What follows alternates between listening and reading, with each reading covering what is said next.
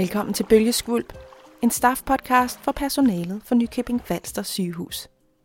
Jeg hedder Margrethe Lykkegaard, og jeg er journalist og vært på dette podcastafsnit, der handler om sundhedslovens paragraf 19 og psykiatriloven, og hvornår de skal tages i brug. I dette afsnit af Bølgeskvulp møder du Peter Romme, der er overlæge på akutafdelingen, og Dorte Gravlund Olsen, der er specialsygeplejerske i psykiatri i Region Sjælland. Emnet i dette afsnit er tvang i psykiatrien. For hvilke love arbejder man med i praksis, hvis en patient modsætter sig behandling, når det er akut? Peter, du har en case med, som vi kan tage udgangspunkt i. Og kan du fortælle lidt mere om den?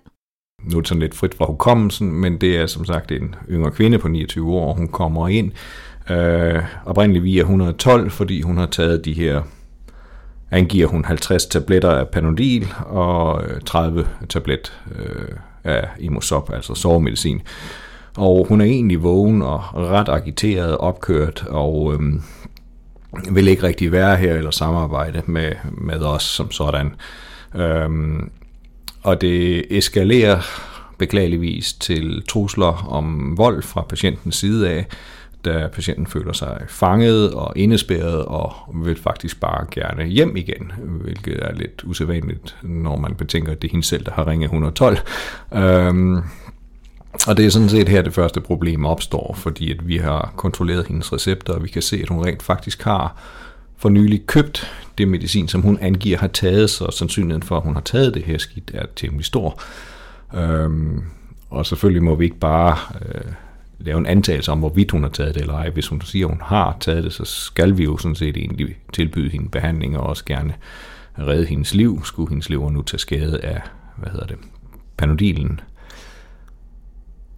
Problemet opstår så i, at, øh, at der, hvis vi skal over i tvang for at holde hende her, for at kunne behandle hendes forgiftning, at så er det et krav, at det er en læge, der har set patienten, som kan skrive de røde papirer, og øh, patienten er sådan set egentlig på vej ud af døren, øh, Øh, og jeg fanger hende fysisk nede igennem gangen og prøver at lave min vurdering samtidig med, at jeg prøver at holde mig på afstand, fordi hun stadigvæk truer mig med tæsk, samtidig med, at vi bevæger os igennem sygehuset, fordi jeg fysisk ikke har lov eller ret til at øh, gribe fat i hende og med vold føre hende tilbage til stuen. Og øh, da vi når matrikelgrænsen, så, så så stopper jeg med at gå videre, og så ringer jeg til psykiatrien og siger, at jeg har tænkt mig at lave røde papirer på hende nu, fordi det her det er helt galt. Og så i den forbindelse, så snakker vi jo så med den psykiatriske bagvagt om øh, helt den konkrete, præcise formulering af, hvad jeg får skrevet i de røde papirer, øh, hvor i at jeg betragter patienten som værende i en sidestillet øh, med en psykose, eller affekttilstand, der må sidestilles med psykose, og at hun er til akut fare for sig selv, og at øh, det drejer sig om en forgiftningssituation med det pågældende præparat. Og i første omgang siger øh, den psykiatriske bagvagt ja til de røde papirer, og de bliver lavet, og øh, Ja, så sker der hverken bedre eller værre, end jeg skal til at ringe til politiet og efterlyse patienten, fordi hun har jo forladt matriklen, og så er det jo sådan set egentlig en politisag, når der er øh, godkendte røde papirer på patienten. Øh, men så sker der hverken bedre eller værre end, at øh, Falk kommer ind med hende igen, nu mere eller mindre sovende, skråstreget bevidstløs, fordi det her sovemedicin, hun har taget, det har så virket, og så har hun lagt sig til at sove på en bænk ude på offentlig gade, hvor man ikke kan vække hende længere. Så nu får jeg hende så ind, øh, sådan halvvejs sovende jo.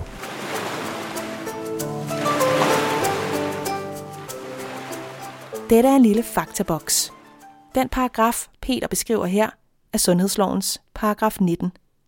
Den beskriver, at hvis en patient, der enten varigt eller midlertidigt mangler evnen til at kunne give et informeret samtykke, eller er under 15 år, og befinder sig i en situation, hvor der er brug for øjeblikkelig behandling, enten for at få patienten til at overleve, eller øh, forbedre chancen for overlevelse, så kan en sundhedsperson altså indlede eller fortsætte behandling uden samtykke.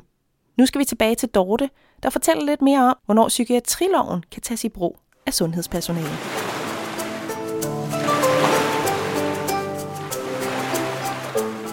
Jamen man kan sige, altså for at man i somatikken kan anvende psykiatriloven, så skal patienten jo vurderes til at, øh, at være indbefattet af psykiatriloven. Det vil så sige, at de skal være psykotiske eller i en tilstand, der kan sidestilles hermed, og så skal de også være til fare for dem selv eller andre, sådan så man i somatikken har mulighed for at lave en dobbeltindlæggelse, øh, det vil sige røde papirer.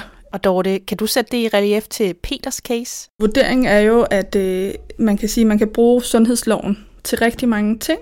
Øh, den her paragraf 19, og det er jo som regel i forhold til iværksættelse af noget behandling.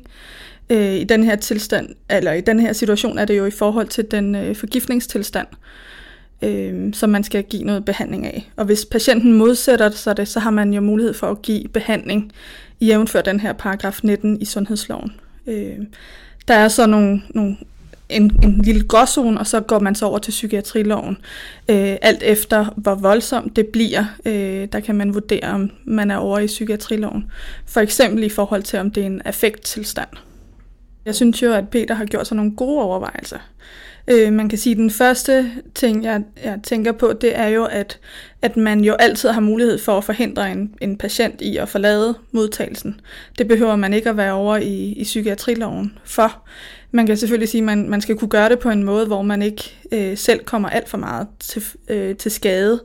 Øh, men man må godt fysisk fastholde en patient på sygehusets område øh, til den her livsnødvendige behandling.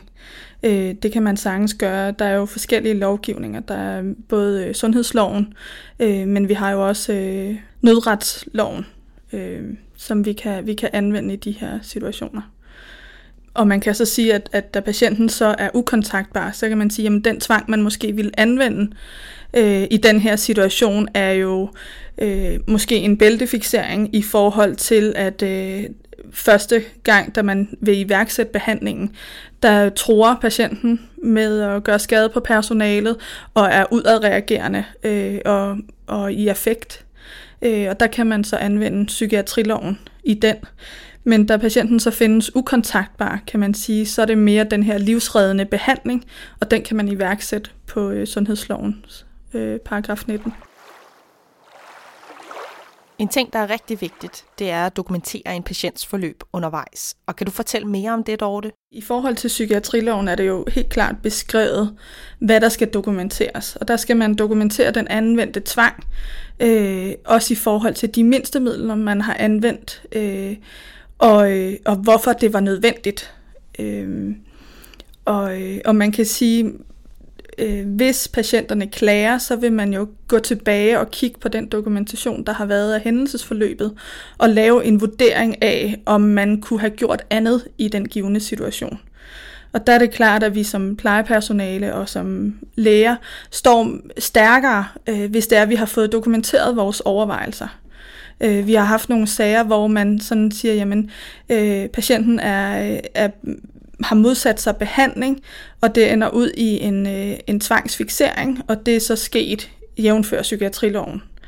Øh, hvor man kan sige, at man mangler noget omkring den her farlighed, øh, og man mangler noget omkring den psykiatriske vurdering, øh, fordi det er jo to kriterier, der skal til for, at, at, øh, at vi kan anvende tvangen. Øh, og jeg tænker også, at hvis man anvender øh, sundhedsloven, paragraf 19, og man så er nødt til at gå over i psykiatriloven efterfølgende, så vil man jo kunne sige, at man har dokumenteret en del af det, hvis man har været grundig i sin dokumentation omkring anvendelsen af paragraf 19, at det har været mindste middelsprincippet, der sådan set har været gældende, der. Man har forsøgt at iværksætte den her behandling, men patienten bliver så fysisk udadreagerende og kommer så meget i effekt, at det er nødvendigt at anvende tvang i forhold til psykiatriloven i bund og grund handler det jo egentlig også om folks retssikkerhed. Altså, du og jeg skal kunne færdes i det danske samfund med en forvisning om, at der ikke findes magtinstanser, som lige pludselig kommer og gør overgreb imod dig ubegrundet. Ja. Og det er jo det, vi skal sikre ved korrekt dokumentation, at øh, når det er nødvendigt, og nødvendigt i det tilfælde her, at vi bruger mindste middel i forhold til magtanvendelse, men at det så også bliver brugt under de korrekte paragrafer og retslige øh, instanser, hvis det er, at der for eksempel bliver en klageslag, sådan at vi som personale er beskyttet af lovgivningen, men at vi også samtidig respekterer patientens rettigheder. Og det er også der, hvor man kan se, at vi nogle gange i de enkelte situationer står i nogle udfordringer, hvor at vi er i en gråzone mellem øh, sundhedsloven og psykiatriloven. Hvor at der mener jeg, at, at der skal vi ikke være så bange for at gøre det forkert, øh, hvis vi har været rigtig grundige i vores øh, dokumentation omkring, hvorfor det er, vi tænker, vi anvender paragraf 19 i sundhedsloven, eller, eller øh, nu er vi over i psykiatriloven.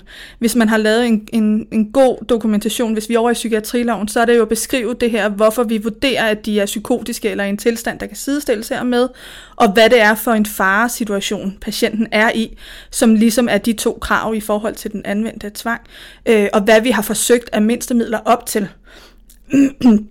Og er vi i sundhedsloven, øh, kan man sige, jamen der er også mulighed for at anvende magt i sundhedsloven. Øh, så der har man også mulighed for at sige, jamen vi vurderer, at det er så livsnødvendigt, den her behandling, at vi er nødt til at fastholde øh, patienten, øh, mens der bliver taget blodprøve eller eller andet. Hvorfor er det egentlig ikke, at du brugte sundhedslovens paragraf 19, da patienten i første omgang var forbi akutmodtagelsen, Peter? Årsagen til, at man ikke betænker uh, sundhedslovens paragraf 19 i det initielle fase, det er, at, øhm, at den giver mig ikke lov til længerevarende tvangsbehandling. Og det er det, der er problemet, når det er panodilpigerne for eksempel, fordi de har behov for modgift i lige knap 24 timer, i hvilken tid, at jeg ifølge det her ikke kan sådan, med god samvittighed kalde det en livreddende behandling, der medfører en tvangsbehandling i over 24 timer. Det, det er sådan lidt, det er som der bliver sagt, det er lidt gråzoneområderne, fordi du kan jo godt argumentere for, at hvis ikke patienten får det her nakdrop, jamen så dør patienten måske af en leverskade, som patienten måske pådrager sig, fordi patienten måske har taget det medicin, som patienten påstår at have taget. Altså det er en hel masse hvad nu viser, som man arbejder slås imod, så man har dårlig belæg for at kunne bevise, og dermed også en dårlig sag i en patientklagesag eller lignende. Men jeg tænker, at man ville jo godt kunne argumentere for, at man kunne iværksætte behandlingen under sundhedslovens paragraf 19. Der hvor det så bliver, det er jo så, hvor længe er det livsreddende behandling. Øh, der, der kan være i spil der. Øh, men noget af det, som at jeg tænker fra min, min øh, plads i psykiatrien, det er jo, at nogle af dem her kender vi jo i psykiatrien. Øh, hvor at vi måske, kan man sige, jamen hvis den hvis behandlingen blev iværksat på den her paragraf 19, så havde vi mulighed for at komme ned øh, fra psykiatriens side af, og måske kunne motivere øh, nogle af dem til at fortsætte behandlingen, uden at det blev nødvendigt med en efterfølgende øh, anvendelse af, af psykiatriloven. Øh, jeg ved ikke, om det ville kunne, øh, kunne være aktuelt i nogle af de her situationer, øh, for jeg ved jo som sagt ikke, hvordan det foregår hernede. Men det er den tanke, jeg sidder med fra mit perspektiv, at nogle gange så ved vi, at den relation, vi har til de her patienter, øh, at den kan vi anvende til at motivere dem til at, at medvirke til noget behandling. Men det tager noget tid. Og hvis vi nu skal tænke fremad, hvad tænker du, Dorte? Jeg ser jo meget, at øh, mange af dem, vi anvender tvang på i somatikken, er jo i forvejen kendt i, øh, i vores system, altså i psykiatrien. Øh, og de udfordrer måske både psykiatri og somatik, i hvert fald i forhold til de indlæggelser, de har i somatikken. Øh, og vores samarbejde er jo primært med Nykøbing, og der tænker jeg, at vi godt fra begge sider af kunne, øh, kunne arbejde på, at vi blev bedre til at, øh, at samarbejde omkring de her øh, patienter. Sådan så, at det ikke først er, når vi ved, at nu er psykiatriloven helt sikkert gældende, at der bliver taget kontakt dernede fra og op til os øh, i, i Vordingborg. Øh, men at man måske siger, okay, nu har jeg en problemstilling, der eventuelt kunne udvikle sig til noget. Og lige sådan også, at hvis vi har nogle patienter, som i en periode udfordrer os rigtig meget, at vi så siger, okay, nu har vi haft tre indlæggelser med den her patient.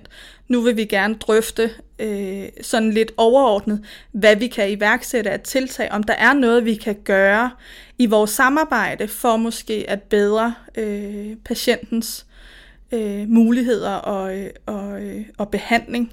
Øh, og så kan man sige, at vi har jo det her interventionsteam i psykiatrien, øh, som vi også øh, meget gerne vil være sparringspartner for i forhold til, øh, hvis man er i tvivl om øh, finde protokoller eller øh, er udfordret i forhold til en, en konkret patient. Øh, hvis vi kender patienten, har vi måske mulighed for at være, være behjælpelige øh, med råd og, øh, og sparring.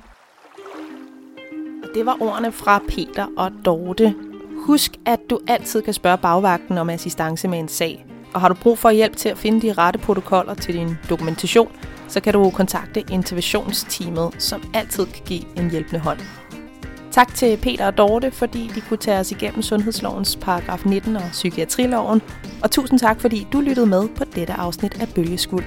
Vi lyttes ved i Bølgernes Skumme.